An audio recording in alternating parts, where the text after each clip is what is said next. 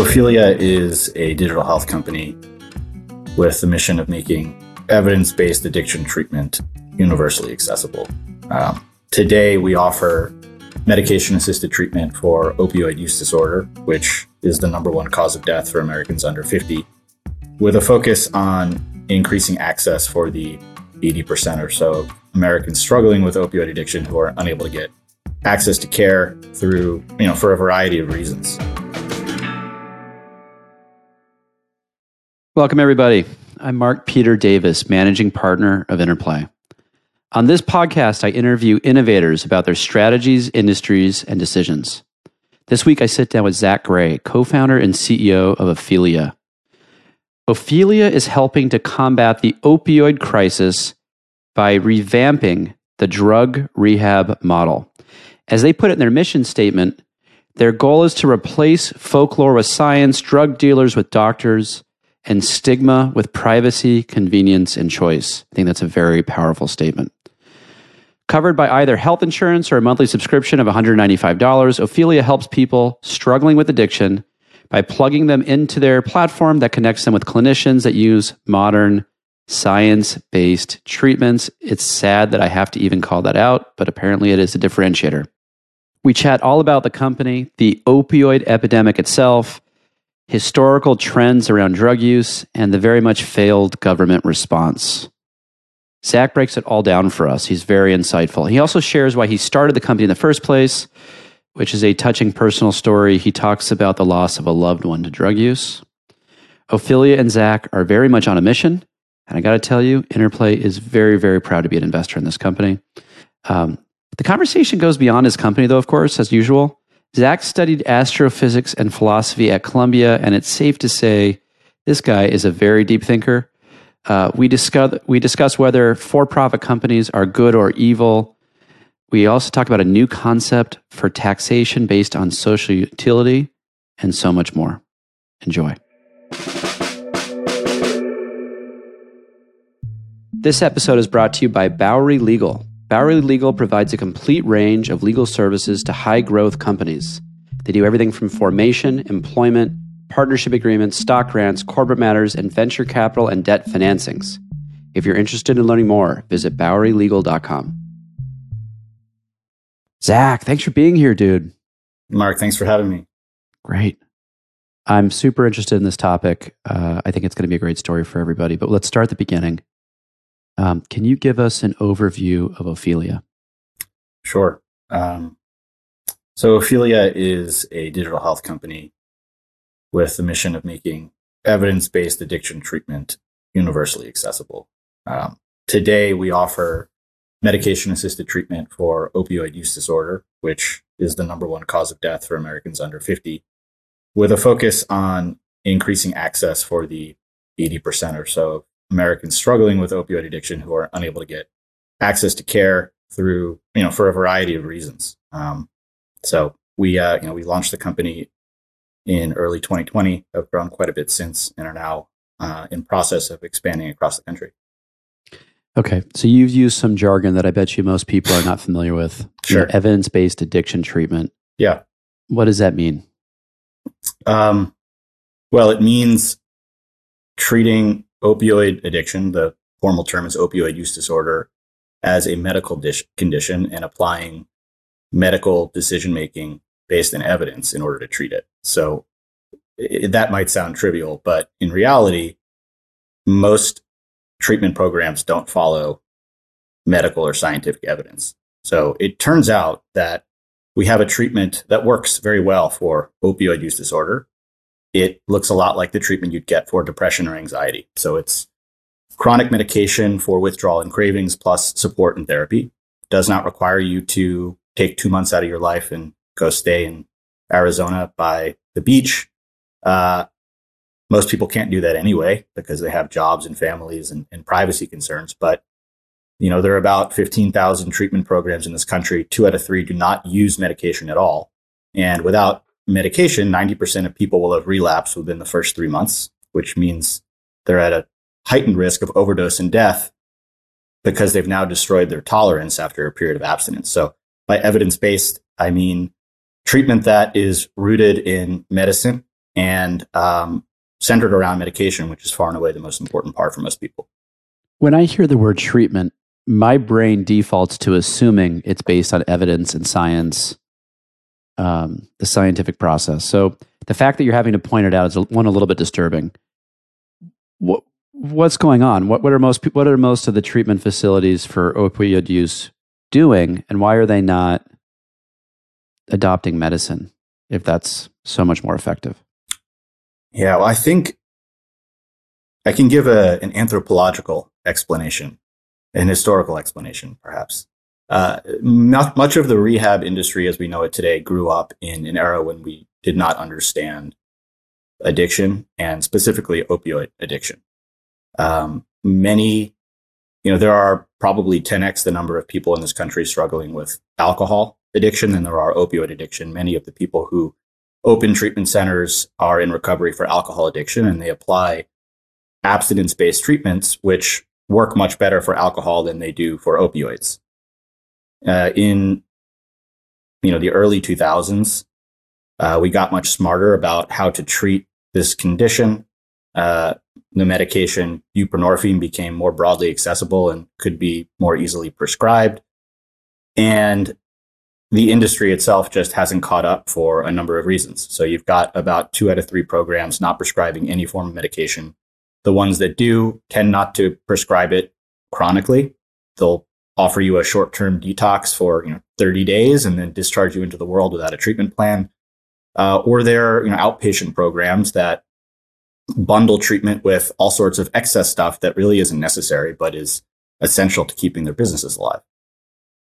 But why would if someone's in an industry for treatment, if the tell me tell us what the evidence is. Why is this? It, it sounds like this is overwhelmingly conclusive that this is the best way to go. And yeah. if it is so, which I'm sure you'll make the case clearly, why is everyone not just reading the evidence and thinking, "Boy, let's do that"? Sure, uh, many reasons. Uh, I would say public enemy number one is the government. So there are a bunch of regulations in place that make prescribing buprenorphine very difficult in order to prescribe buprenorphine, it's not enough to have uh, prescriptive authority from the DEA. You know, any any clinician in this country can prescribe OxyContin or Vicodin or Xanax or Adderall. In order to prescribe buprenorphine, you need a separate license called an X waiver. Only 5% of clinicians in this country have their X waiver. And once you have your X waiver, you're capped at the number of patients you can treat, which in the first year, for the most part, is 30 and about 75% of the 5% are capped at 30 patients. So if there aren't many clinicians to begin with who can prescribe this medication, most of them aren't hireable for a full-time job in an addiction treatment program because of a, a very low patient cap, then you don't have very many prescribers out there. And the programs that do offer it are bound up in uh, other forms of regulation, historically required in-person visits, uh, low reimbursement, and the business side of this problem has not really taken off due to those constraints.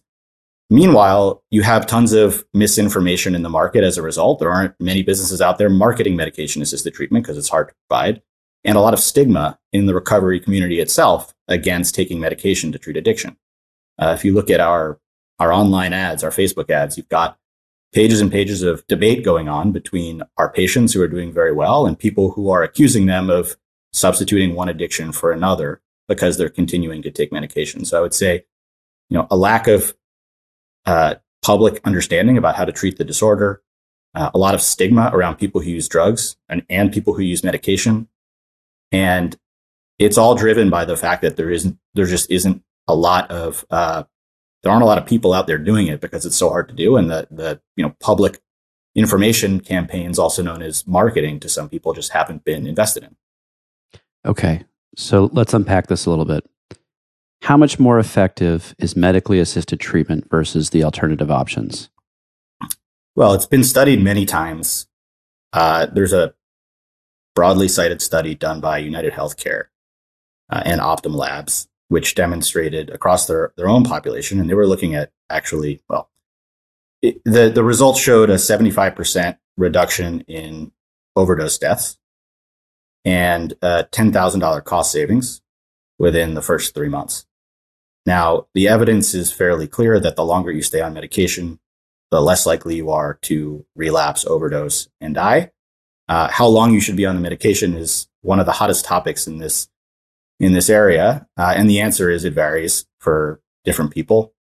Just like depression medication depends, uh, you know, varies uh, among patients. Some people will stay on depression medication their whole life. Some people will take it during uh, a rough period and then taper off of it and be fine. Some people will taper off and, and relapse and start taking the medication again. Um, but without the medication, you have a very small chance of making it very long. And as I said earlier, roughly 90% of people aren't going to make it through the first three months. So 90% going through a normal treatment program, failure rate, 90% failure rate. Whereas if they go on this, it's a 75% success rate. Is that what you said? I mean, as measured in overdose reductions, yes, absolutely. Okay. I mean, it, it's important to note what the medication actually is and is used for. Uh, buprenorphine binds your opioid receptors and gives you enough relief to soothe withdrawal and cravings, but not enough uh, effect to get you high if you're an opioid tolerant individual. Uh, anyone out, most people out there who are addicted to any form of opioid, whether it's painkiller, heroin, fentanyl, it's, it's all roughly the same, uh, and wants to stop, wants this medication because the withdrawal period is nearly intolerable without it. And as a result of that, there's a big black market for this medication because it's so hard to get through proper channels. And the default solution for many people is call up the same person that sells you pills or heroin, buy this medication, also branded Suboxone, take it for a couple weeks to get through the acute withdrawal period, and then assume you're cured.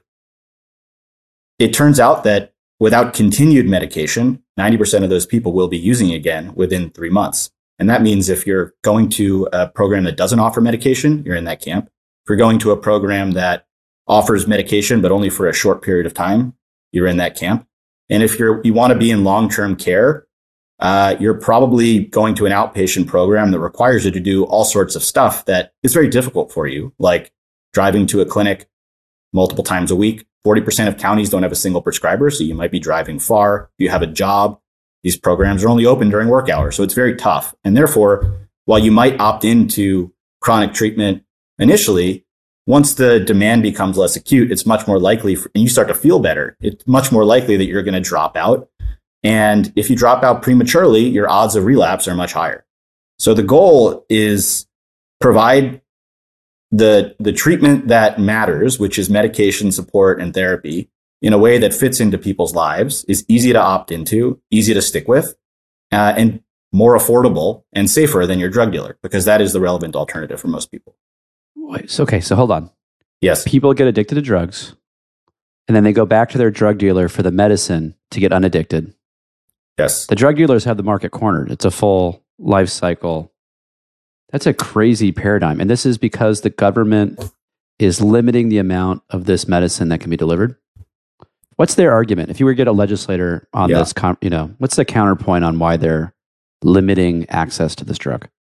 So I would say that the people who are in office now have no good reason uh, to back it up. It's just a fact of political inertia.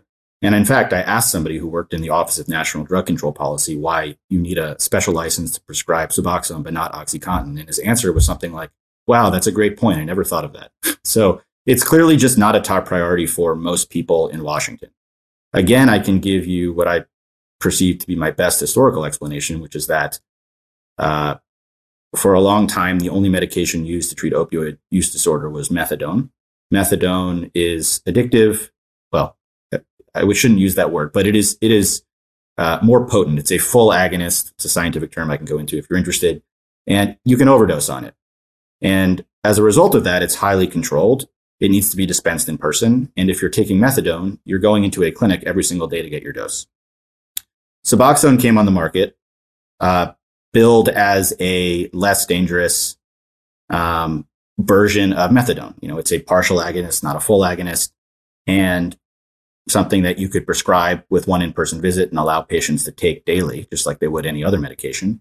But because it was derivative of methadone, it carried some of the same regulations with it. And I believe the thinking was at the time, well, it's not, it, it, you know, medication isn't enough. If you're going to treat people for a complex addiction, you need to couple it with behavioral therapy and support services, et cetera. And therefore, if we're going to allow people to prescribe this medication for addiction, we want them to go through a special training, which could be 24 hours, uh, in order to get a license and prove to us that they know how to do it.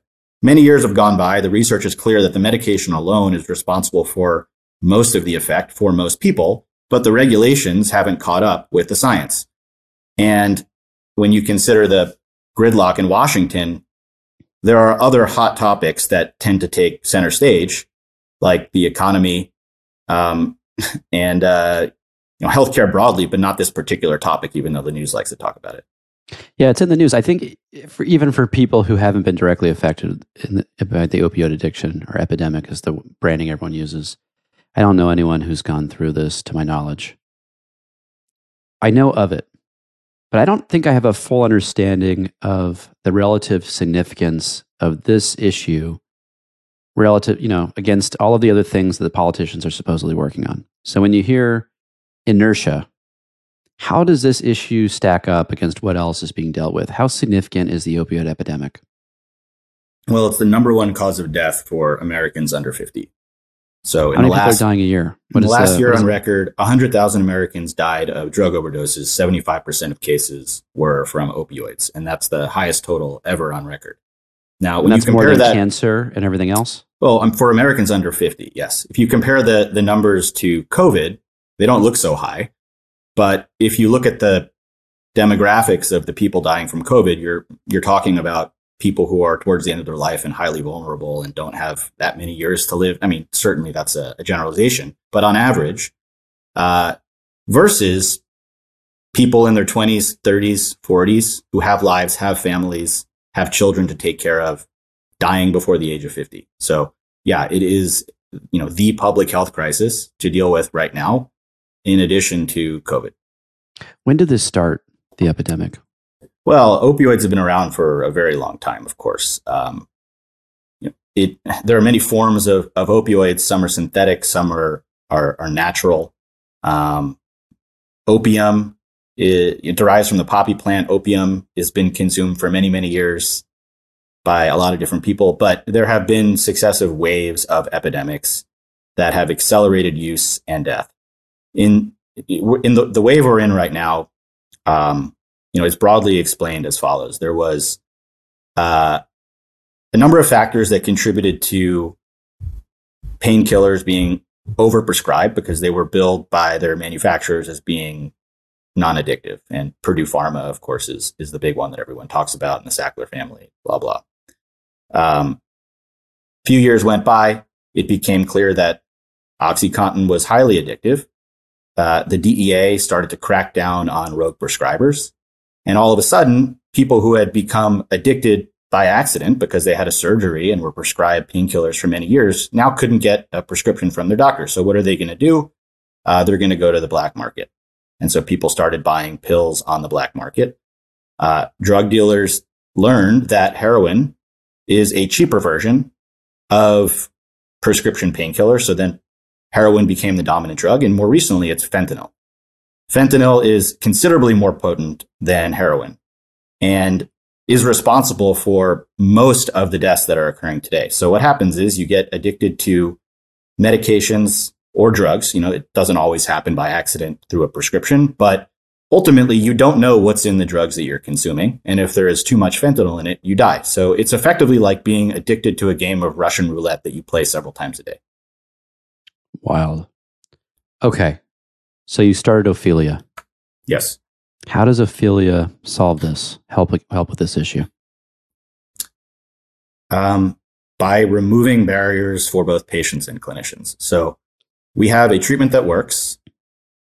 Uh, it reduces, it meaningfully reduces overdose deaths. It saves the healthcare system money, and it looks a lot like what prospective patients are seeking, but very little like what they find in most addiction treatment programs. Yet, and it's already covered by every insurance, including Medicaid. So if this were a normal frictionless market, you would expect transactions to be happening all over the place. They're not for many, many reasons. Uh, you know, regulation is the foundation of it all. Uh, but then you have to consider the economic incentives for people who do manage to get their X waiver and are working in treatment programs, often driven by reimbursement policy that incentivizes the wrong things and all of the you know psychosocial behavioral stigma related barriers that people face who use drugs. And so if you are an American today who wants to stop using and you want to use your insurance, well, you can go to an outpatient program. And if you know you know, ab- about medication assisted treatment. You can go to an outpatient program, but you're going to be forced to appear in a group regularly, pee in a cup, um, drive an hour each way, perhaps lots of things that you don't want to do. Um, or you could spend a lot of money, like $1,000 a month, if not more, to buy the same exact medication from your drug dealer. And so we think about treatment as, we think about the, the market as going beyond the addiction treatment market because for many people, the relevant alternative is the drug dealer. So Ophelia's mission is to take evidence based treatment and redesign it in a way that works for people uh, and is superior in every way to the drug dealer. And of course, the other addiction treatment programs that they don't want to go to anyway. How do you do that?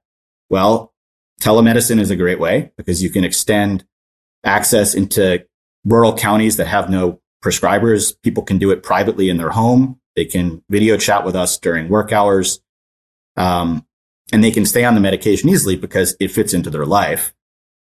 But the challenges are also on the prescriber side. So if you do the math, there are probably only a few thousand uh, nurse practitioners or physician assistants in this country with an X waiver, as it's called, and a sufficient patient cap to be eligible for a full time hire, which means that most of the prescribers out there, who, by the way, as a universal, only makes up 5% of the total clinician population, are not using their waiver.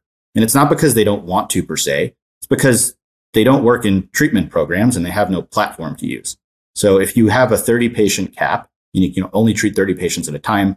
You're not going to go work in an addiction treatment program. You may go work in primary care or the hospital, or maybe you're in mm-hmm. school. Mm-hmm but you might be interested in treating this patient population part time.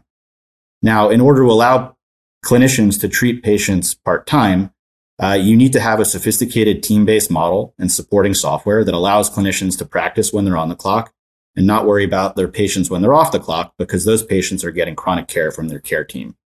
In other words, a very a much more complicated model than some of the other telehealth companies out there that are treating low acuity conditions uh, without you know synchronous telemedicine or the need for continuity of care. Uh, it's probably a bit of a ramble there, but the short answer is break down barriers for patients and clinicians so that they can come together and engage in the treatment that they want and they want to provide. So, playing it back for yes. the patient, it's easier and there's less public awareness of what you're doing. So, there's get rid of the stigma, so you can get access to the stuff you want with the proper treatment with insurance coverage. Mm-hmm. For the provider market, there's all these people who have such a small limit that they can't make a full time job out of it. And what they, in terms of how many people they can treat. Am I reading this the right way? Yeah. And so as a res- yeah, they're they're leveraging the platform to do it part time, and now they can provide the treatment to folks who need it. Whereas otherwise, they wouldn't be helping very many people at all. That's right. You just sold the business better than I could. um, Okay. This is incredible. And you, you know, I'm a big fan of what you're doing. Um, why did you start it? So, my background is not in healthcare. I started off uh, way back when I was an undergrad at Columbia, highly uninterested in business.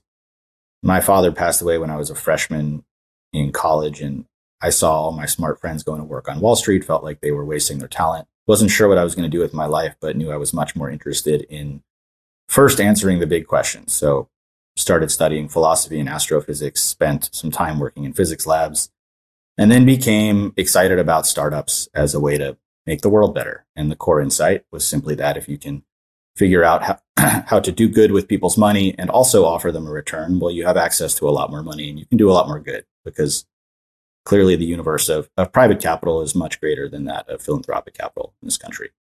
And so I joined a solar energy startup, got some experience on the growth side, then decided I'd needed to learn business if I was going to pursue a career in business, went to business school, but still without any experience in healthcare. And as I was getting ready to graduate in early 2019, a girl that I had um, been very close to for a very long time, dated on and off, kind of like a soulmate, died of an overdose. And I had been uh, very involved in her efforts to get care and you know saw somebody who had every reason to get better not get better because she was failed by a healthcare system that didn't understand how to treat this condition properly um, and in a way that was preferable to the drug dealers you know who, who are frankly winning and so you know at first i was skeptical i'd be able to do anything to solve this problem and then i started talking to lots of people physicians, researchers, policy people. And what I learned is that we've got treatments that work really well. Uh, the problem is simply access.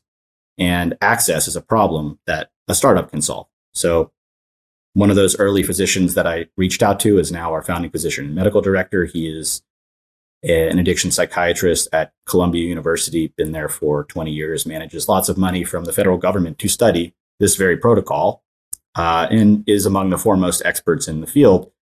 Uh, and it just became clear with each conversation that this thing had to exist. Uh, fortunately, the investor community agreed, and it's been a pretty wild ride since. Tell me about your girlfriend, the one who passed away. And the reason I'm asking is there so much in the way of stigma of a drug addict? And I think what's so powerful about this particular epidemic is how many people it's reached who didn't opt in. So to the extent I you're can, willing to, yeah, I, I, can I can talk about it a little bit. Uh, first thing I'll say is that um, she was not my girlfriend at the time. This is somebody I you know fell in love with when I was very young, 15 years old, and we had an on and off relationship throughout the years. At this moment in time, I was in Philadelphia in business school. She was you know living in New York, seeing somebody else. Uh, and her story is is not uh, like the story I told earlier, earlier, she got into drugs because she liked doing drugs. She just didn't appreciate the severity of it. And once you find yourself in a position where you're addicted to what you thought was a hobby, it's very hard to get out of it. Uh, but she was highly, highly functional. Functional, you know, had a, a really great job, um, a lot of motivation, the financial resources to afford care, but was a very private person. Didn't want anyone knowing about her problem, and thought she could do it on her own. So it was really the stigma that kept her out of care and the, the misinformation, frankly, more than anything else. How many people has Ophelia helped so far? uh, thousands. Thousands. Are there stories that come back to you? Like, what's the what's the feeling you're getting through this kind of experience? I mean, you're you're doing more than a company. I, I believe a lot of for people who listen to this know, you know, my my personal mission, what we've transferred through interplay is a belief that innovation is the driver of social change and we do everything we can to facilitate that. You're doing you're you happen to be in a business where the impact is very direct. What are the experiences you're having from this vantage point? It must be a very unique moment for you. It's extremely gratifying. Um, it can also be very sad at times. Um, we had a a retreat last week where we it was a virtual retreat because of you know the, the world of Omicron, and we brought in five patients to talk to the company, and the stories were painful to listen to, but um, extremely you know heartwarming and validating of what we're doing, and pretty much always ended with "You saved my life." I thought this was too good to be true, and I found about it found it online and I might be dead if it were not for Ophelia. And there are very few businesses that can say that. It's very important, I think, for people in the company who understand this problem in theory, but not in, in reality, to get in front of these patients and truly understand the impact that they're having. Um, and that's what drives everyone in the organization, especially our clinicians. You know, this is something that I was very surprised to find, frankly. You know, I didn't know if clinicians would want to practice part time, feel comfortable practicing over telemedicine, treating a difficult patient population. And what I found that it's is that it's the exact opposite. Uh, many of the clinicians we hire really, really like this patient population, like treating them, but they just did not have a platform to use. Many of them are the resident experts in their other jobs, and they've all sort of come together under the tutelage of our medical directors to learn and do what they love, which is help people. I think what's unique about Ophelia's patient population relative to most treatment programs is that every single patient we serve proactively signs up online for most of our history, and we're now accepting insurance of all form, including Medicaid. For most of our history, we didn't because insurance contracts are hard to get, and our cash price is 195 per month. Now, I was a little afraid about that because I assumed that anyone who could pay 195 per month probably wasn't going to be someone who truly needed our service. Maybe they could pay a little bit more or go find a private doctor or something like that. Turns out that the vast majority of our patients are Medicaid enrolled. Well, what does that mean? It means they don't have a lot of disposable income. They could go get treated somewhere else for free, yet they choose to pay Ophelia $195 a month instead, because that's how hard the other options are for them. And often the other option is spending much more than that on the black market for the exact same medication, and it's viewed as cost savings. Uh, so the treatment industry, in you know, as a whole, outside of Ophelia, remember it's only 20% of people who are using, and often those people are in treatment against their own volition. They wound up in an emergency room after an overdose. They're coming out of prison and they're mandated to be there by their parole officer. And they don't necessarily want to get better. And the recovery rates are, are much lower than what we're seeing at Ophelia versus people who are proactively opting in, spending their hard earned money because they really want to get better. They just didn't have any other options. And so the number one uh, outcome metric in addiction treatment is retention. Our six month retention is about 70% compared to an industry average of 30%. And I believe that that's in part due to the excellence of our service and the benefits of telemedicine, but largely due to the inherent motivations of our patient population, who are exactly the kind of people who couldn't seek out other care because they have jobs, they have families to take care of, and reputations to protect, uh, but still not a lot of money. And so, um, to answer your question, it's been extraordinarily gratifying to see, uh, obviously from the patient side, but especially from the clinician side and more broadly, the entire team who is working for Ophelia because they believe in the mission. Where are there opportunities to help? Right, you're you're taking on very big target, and it's inspiring. Mm-hmm. A lot of entrepreneurs come through, and when they get knee deep into an industry, they'll see opportunities that they'll want to tuck into their business, sure, but things they know they're never going to do as well. Mm-hmm. For anyone listening who's thinking about starting something, what mantle would you like other people to pick up to come help? So I think of the when, when you ask yourself the question, why are 80% of Americans with opioid addiction not getting treated? Why are two thirds of treatment programs not following the evidence? there are a number of stakeholders who are directly responsible. The first one is the federal government. So there are a lot of laws in place that make practicing very, very difficult. Uh, but this comment does not address the politicians, so I'll skip that one. The second stakeholder are the people responsible for managing healthcare dollars, uh, meaning payers. And that includes private payers, you know, United Healthcare, uh, Cigna, Humana, Anthem, and uh, public payers that manage Medicare and Medicaid dollars because increasingly, even public funds are being managed by private companies. Now, what do we know about medication assisted treatment? We know that it saves lives, sure. That should be enough. We also know that it saves a lot of money. And if you look at the, the study I cited from you know, United Healthcare, which has been duplicated many, many times, the cost savings associated with someone with o- opioid use disorder who goes on medication medication assisted treatment versus someone who doesn't is $10,000 in the first three months. Which is to say, uh, if you want to reduce your costs and earn more profit for your shareholders, well, then you should be paying more for the treatment that works because more people would do it. Fewer people would wind up in the emergency department and you would see the results in your bottom line. So now the question is, why isn't that happening? You know, it's smart business uh, and any shareholder in uh, a healthcare company should be annoyed that there's irresponsible management of their dollars, let alone um, you know deaths being allowed on their watch.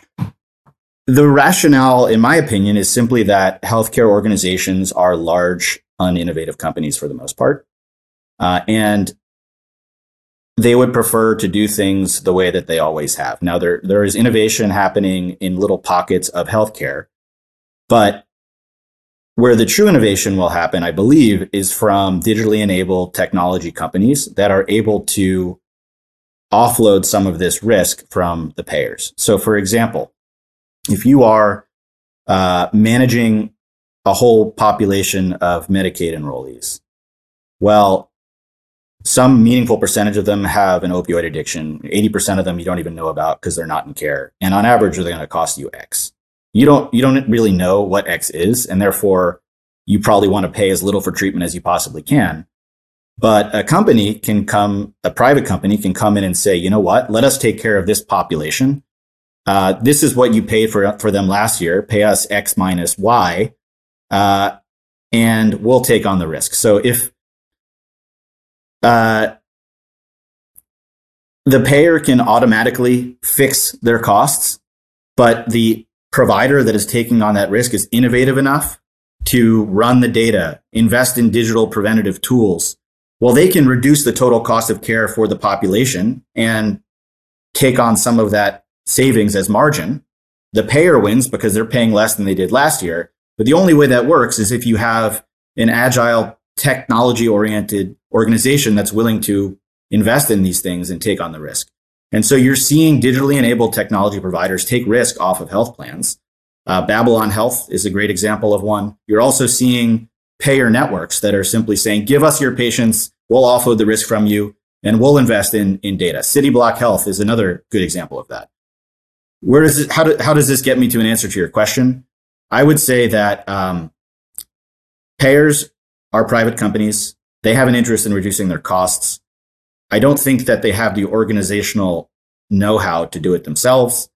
And that is what startups are good at. So anyone out there that wants to make a major dent in healthcare, figure out how you can make it easier for payers to pay smartly for things that reduce costs, including preventative care, whether that's helping them uh, understand their data better and make smarter decisions, or directly offloading risk and exp- and spending those dollars on their behalf. It's fascinating. It's hard to talk about your industry today without bringing up uh, the Dopesick show on Hulu. Yeah. I think when we first met, I asked you if you had watched it, and you said you had not. Have you watched it since? You know, I'm embarrassed to say that I, I still have not. However, okay. Beth Macy, the author of the book, did speak at our clinician retreat because she is a, a friend of one of our medical directors. So well, it's well acted. What I what I can say is that yeah. it is uh, it's legitimate in its portrayal, although I, I don't know the the details of the story. Yeah, that's fascinating because that's one thing I've wondered as I watched it. It almost seemed too easy too black and white, but maybe that's what the situation was. The um, the, the thing I took away from it uh, is it's basically an advertisement for medically assisted treatment, medicine assisted treatment. They specifically call that out in the middle of it. They talk about how no one knows about this. Y- you know, they you should just be having people watch the documentary or the show in order to get them to sign up for Ophelia. I mean, it's it tells the whole story. I mean, that is the that is the whole story you know, the media loves to talk about problems and they love to focus on the Sacklers because that makes for uh, you know, in- interesting content. But the story that should be told is the story of solutions that we have treatments, they work, and they look very little like what we traditionally think of. In fact, they're far easier. That's the important story.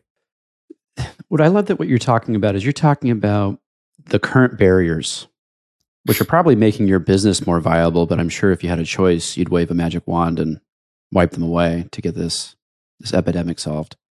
What you, have you thought about doing anything around lobbying? Is anyone is anyone trying to move the government to, yeah. and the industry to be a little bit more dynamic here and respond to the issue? Yeah. So the the irony here is that any major medical institution in this country fully agrees with what I'm saying it's it's well understood that medication assisted treatment is the gold standard. If you go to the SAMHSA website, the Substance Abuse, Abuse and Mental Health Services Association, which is the division of the federal government responsible for overseeing addiction treatment, medication assisted treatment is the is front and center on their, their website. So they it's not a matter of more research, it's not a matter of convincing doctors. It's a matter of getting politicians to go to the floor and vote. And the reason they're not is that it's simply it's is simply that it's not a priority and it's been easy for them to kick the can down the road down the road. And I would say in large part because uh, the population that needs to be lobbied for is not the kind of population that tends to influence Washington. Um, can we, as a, a relatively small startup, impact federal legislation? I'm skeptical. We can share our outcomes, and we will, but there is enough effort happening without us that it will be difficult for us to have a, a meaningful marginal impact at the federal level then the effort's already in place. Now we're, uh, you know, we're allied with the American Telehealth Association. Uh, we signed several letters to the federal government, but um, if we're going to talk about government ag- advocacy, we can do much more on the local level. So states are now being handed money from opioid lawsuits the worst thing they could do is pump that money into legacy programs that don't work.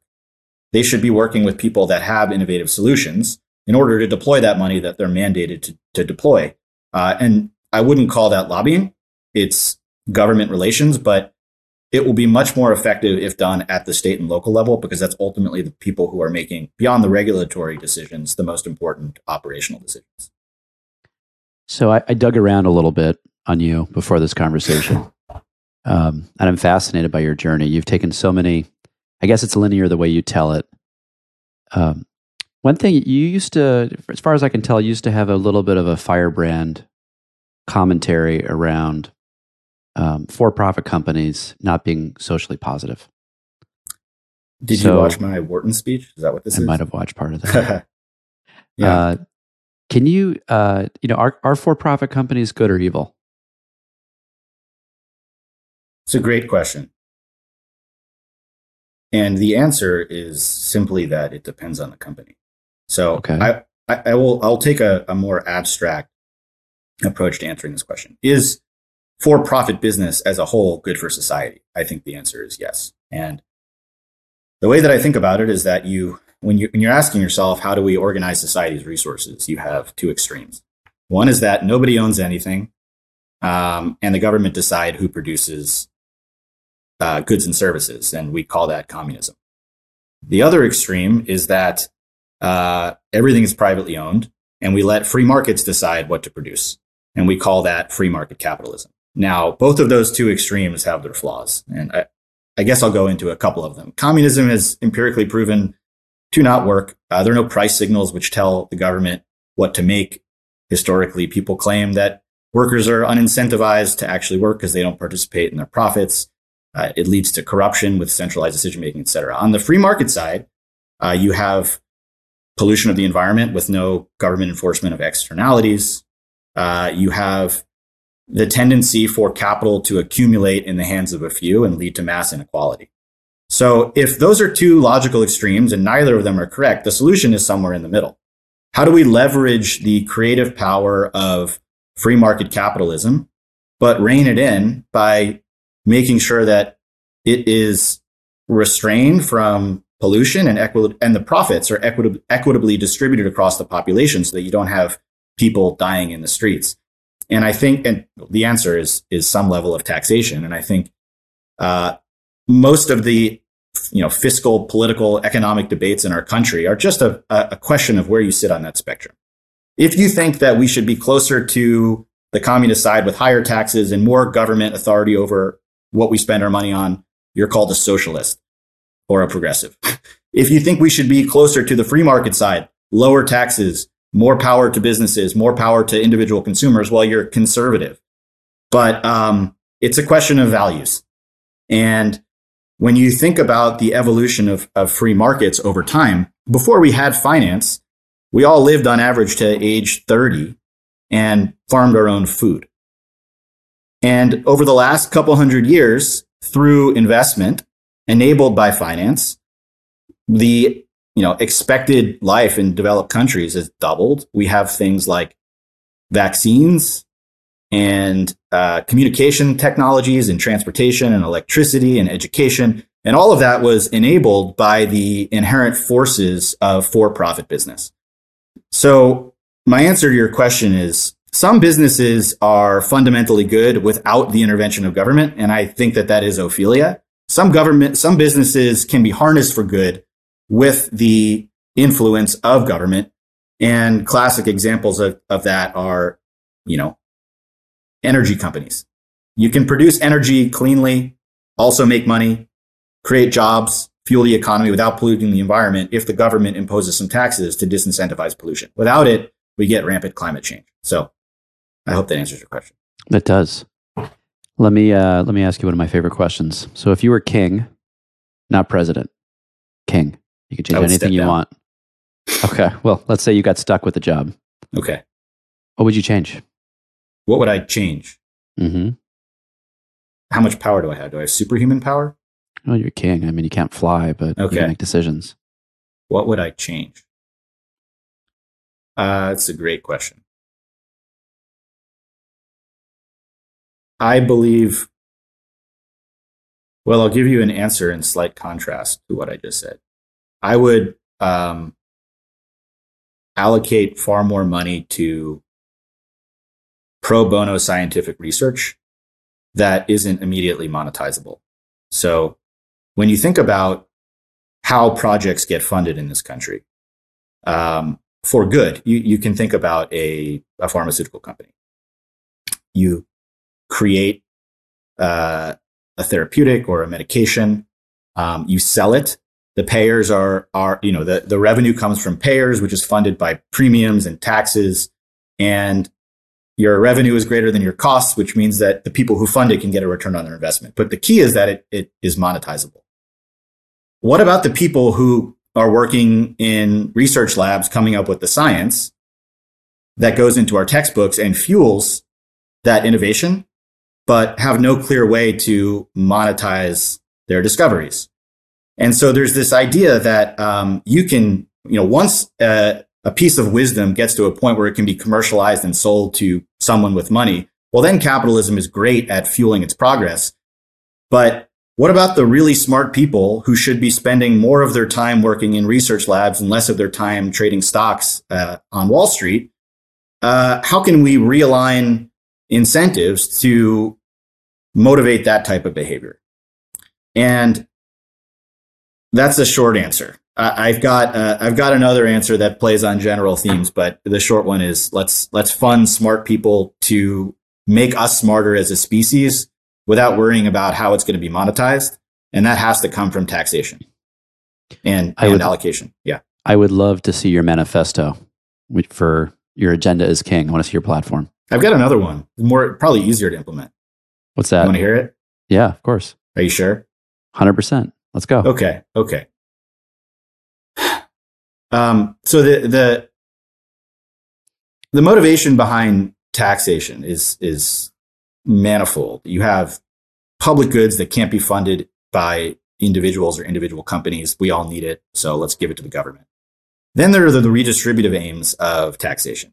The idea that markets are really good at creating wealth, but they're not great at distributing wealth. So if someone's dying in the streets, let's give them healthcare in the form of Medicaid that has to be funded by taxing people who have money and, you know, prohibiting them from going out and buying another expensive pair of shoes, right? Uh, but when you think about how taxes are levied on companies, it's as a percentage of income with no consideration for what that company is actually creating. In economics, we learn about the law of diminishing marginal utility of money. And it's a pretty straightforward law. If you had no money at all and you were given $10, you would buy some food for yourself and not starve to death or your kids. If you had a billion dollars and were given $10, it wouldn't mean anything to you. And you might spend it on a square inch of a, of a tile for your third mansion, right? Which is to say that money means more to people who have less of it because if you're lower on the curve, it represents more marginal utility, more like true value for you and your family and things that actually matter to humans. And so if you are creating, if you're a business that's selling luxury goods to very wealthy people, that means the money being spent on your goods and services uh, per dollar is worth less than if you're a business that is providing life saving treatment to people who don't have very much money at all. Uh, and so if the government cares about maximizing utility, which should be the goal, then businesses should be taxed relative to the utility they're creating for society, which depends broadly on the income level of their consumer. So, hmm. what would I, how would I change corporate taxation? I would say if you've got a company making luxury shoes and a company selling life saving treatment, um, well, let's look at the average income of their, their population, figure out where they are in the utility distribution. If the person has very little money, then there's a lot of utility represented by that $100. You're probably buying uh, a sandwich for your child. If you're very high, very little utility. You know, it's that, it's that uh, floor tile. So let's adjust profits of corporations by the, you know, convert them into units of utility by looking at the people that they're actually selling to, and then let's levy taxes. And so, do I think it's fair that it, we're, when we're dealing with cash pay patients who have very little money, they need to pay us $195 a month to save their lives because we can't get in network with their insurance companies? Is that $195 really equal to $195 for someone who's building their fifth mansion? No.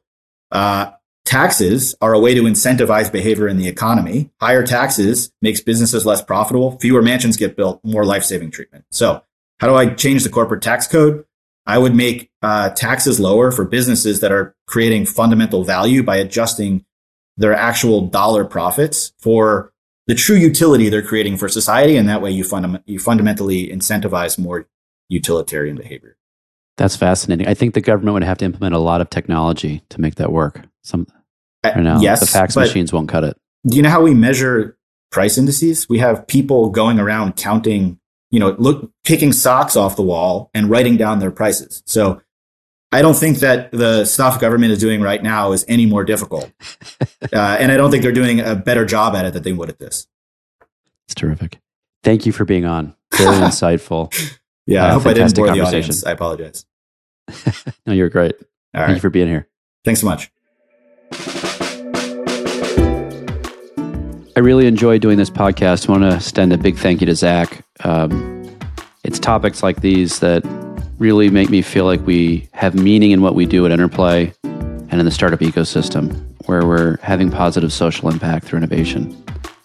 Uh, this is where I solicit you for help. If you liked what you heard, please push buttons five star review, share, tell your friends, whatever. You can find me on Twitter at MPD. And to hear more of my conversations with innovators, subscribe on YouTube, Facebook, or any major podcast platform. Just search for Innovation with Mark Peter Davis.